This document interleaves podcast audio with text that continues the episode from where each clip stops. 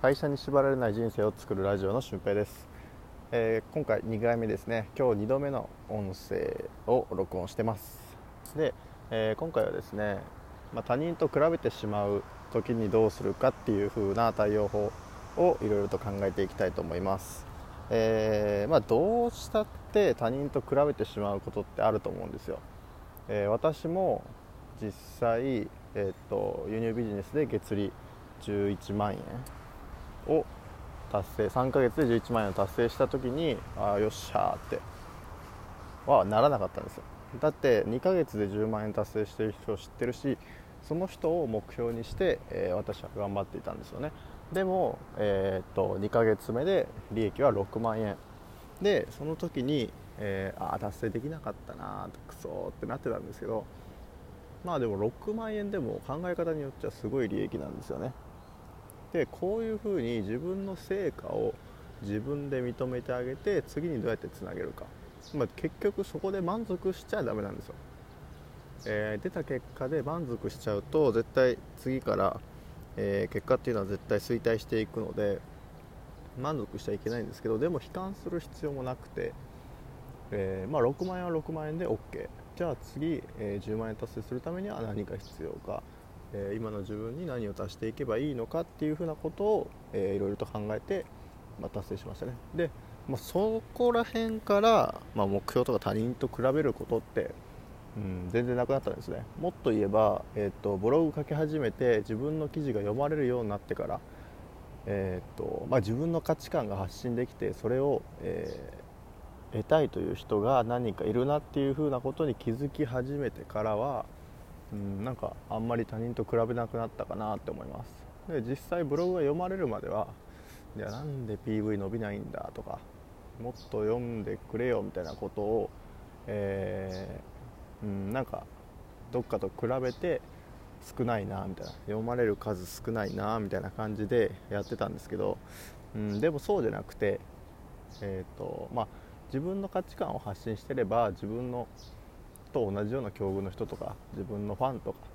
ね、こういうところの書き方がいいですねみたいなファンが絶対増えてくるので、えー、自分の世界観とかそういうのは貫き通して、えー、かつ読書が、えー、読みやすいようなというか読者が求められるような内容っていうのを書いていく、もうそれしかできないんですよね。だから、えーとうん、他人と比べちゃ絶対ダメなんですよ。で他人と比べないために、まあ、嫉妬する人と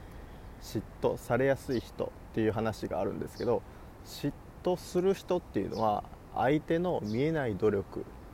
を、えー、見ない人が嫉妬する人で、嫉妬されやすい人っていうのは自分のいいところしか見せない人なんですよ。まあ一つ一つちょっと解説していくと、えー、嫉妬しやすい人っていうのは見えない努力を見ない人、例えばあの人は成功してるな、金持ちになってるな、いいなみたいな、あいつバスケうまいなとかっていう嫉妬抱くじゃないですか。でそういう時って、まあ、その成功してる人とか自分がいいなって嫉妬してる人も何かしらの悩みはあって、それに、え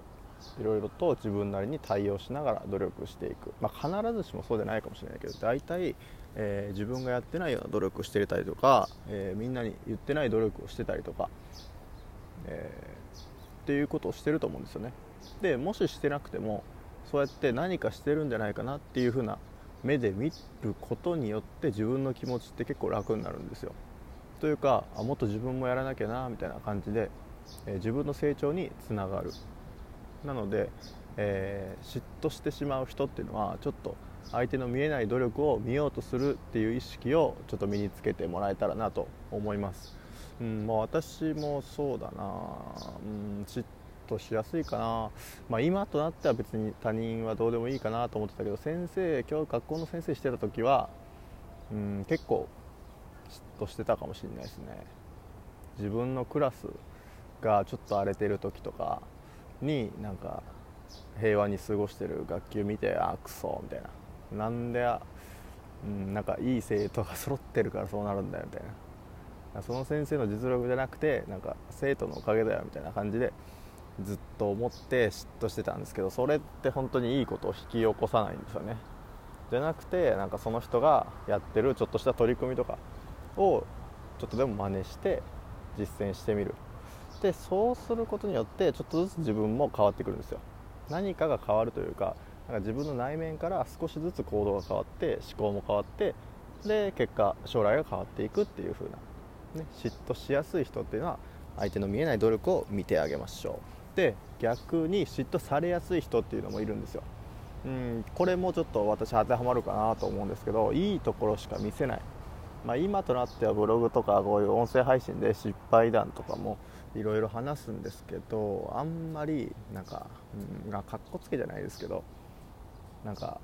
よく見せようっていう自分を着飾るところが、えー、あるんですよね。というか、なんかミスしてるところを見せないというか、いいところを見せたいというか、ミスしてるところを見せたくないみたいな感じの人が、えー、嫉妬されやすい人になるんじゃないかなと思います。だから嫉妬されやすかったら、なんかうまく人間関係が作れない時とか、なんか心の底からなんか心の底ではどこかなんか嫉妬されてるんじゃないかなって思うと、自分も気持ち悪いですし、多分相手もなんかいい気持ちではないですよね。だから、えーとまあ、これの解決方法としては、なんか自分も全然ダメでさとか、なんかこの前なんかめっちゃミスしちゃってさみたいなことを、えー、話す、ね、自分から話すっていうことが大事ですね。えー、私の場合ですね、まあ、いろんなミスあるんですけど、最近、まあ、にかげつぐらい前ですかね、にかげつぐらい前だとブログの画像が全部消えちゃったんですよ。もう絶望的ですよね。ひゃくにじゅう、さんじゅう記事あるのに、それが全部画像消えて、えー、いっかげつはんぐらいかけて、えー、全部戻しました。もうこれは本当にいっかげつはん毎日うーんさんじかんぐらいずっと画像の貼り付けばっかりしてましたね。めちゃくちゃもったいないですよね。えっとろく、よんじゅうごにちかけるさんじかんなんで、なんだ、えー、ひゃくさんじゅうごじかんひゃくさんじゅうごじかんずっと画像の貼り付けしてましたね。もう最悪ですよね。もうそれだけあったらブログいっぱい書いて、ブログがいちじかんはんぐらいでいっこ書けるんで、えー、めちゃくちゃ書けますよね。うん、でそう考えるとあーってなるけど、まあ、それもそれで自分の経験だし、えー、次それ同じことをしないように、まあ、こ今回はブログのサーバーをいじったところでとか、まあ整理しようかなと思ったら画像も全部消しちゃったっていうのが僕のミスなんですけど、それを次に、えー、しない人を作るために、自分がその方法とか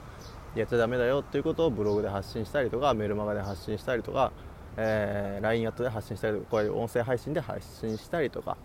うん、することによって助かる人も出るし、えーまあ、より身近な、えー、問題を発信できる人として、えー、成長していくんじゃないかなと思ってます。なんで、えー、結構ミスもどんどんどんどん発信する。なんか対話、まあ僕僕は基本的にオンラインでやってるんで何とも言えないんですけど、対話で仕事をする人とかって、まず自分のなんか最近自分のことをまず話すみたいな、軽く、うん、最近調子悪くてさとか、うん、最近奥さんと喧嘩してさとか、最近よく飲み行っての飲みで失敗するんですよみたいな、そういう自分の話ができる人っていうのは相手の心をつかみやすい、ね、かつその自分の失敗談だともっとつかみやすいっていう風な、えー、内容が、まあ、研究として出てるので、うん、嫉妬されやすいなって思う人、なんか相手との距離壁があるなって思う人は、なんか自分の失敗談を自分がよく見せすぎていないかなということを一回吟味してみて、まあ、自分のミスを話すというテクニックも身につけてはいかがでしょうか。まあ、他人と比べるっていうところから、まあ、嫉妬に関係する話を、えー、させていただきました。まあね、比べずに自分のビジネス持って、えーまあ、会社員でね、比べて出世とかうんぬんかんぬん言っててもいいんですけど、まあ、結局出世するのは一人握りだし、あのーまあ、いい思いする人も悪い思いする人もいると思うので、そこは、まあ、割り切って、えー、自分は自分、他人は他人でやっていってもらいたいなと思います。だから他人と比べる必要はなくて、えー、自分の成果、自分の目標とする理想の生き方とか理想の人生に向かって少しでも近づいたって思えた瞬間が多くあればいいかなと思ってます。ということで、えー、他人と比べない方法ということでお話ししました。ではまた次回の配信でお会いしましょう。ではでは。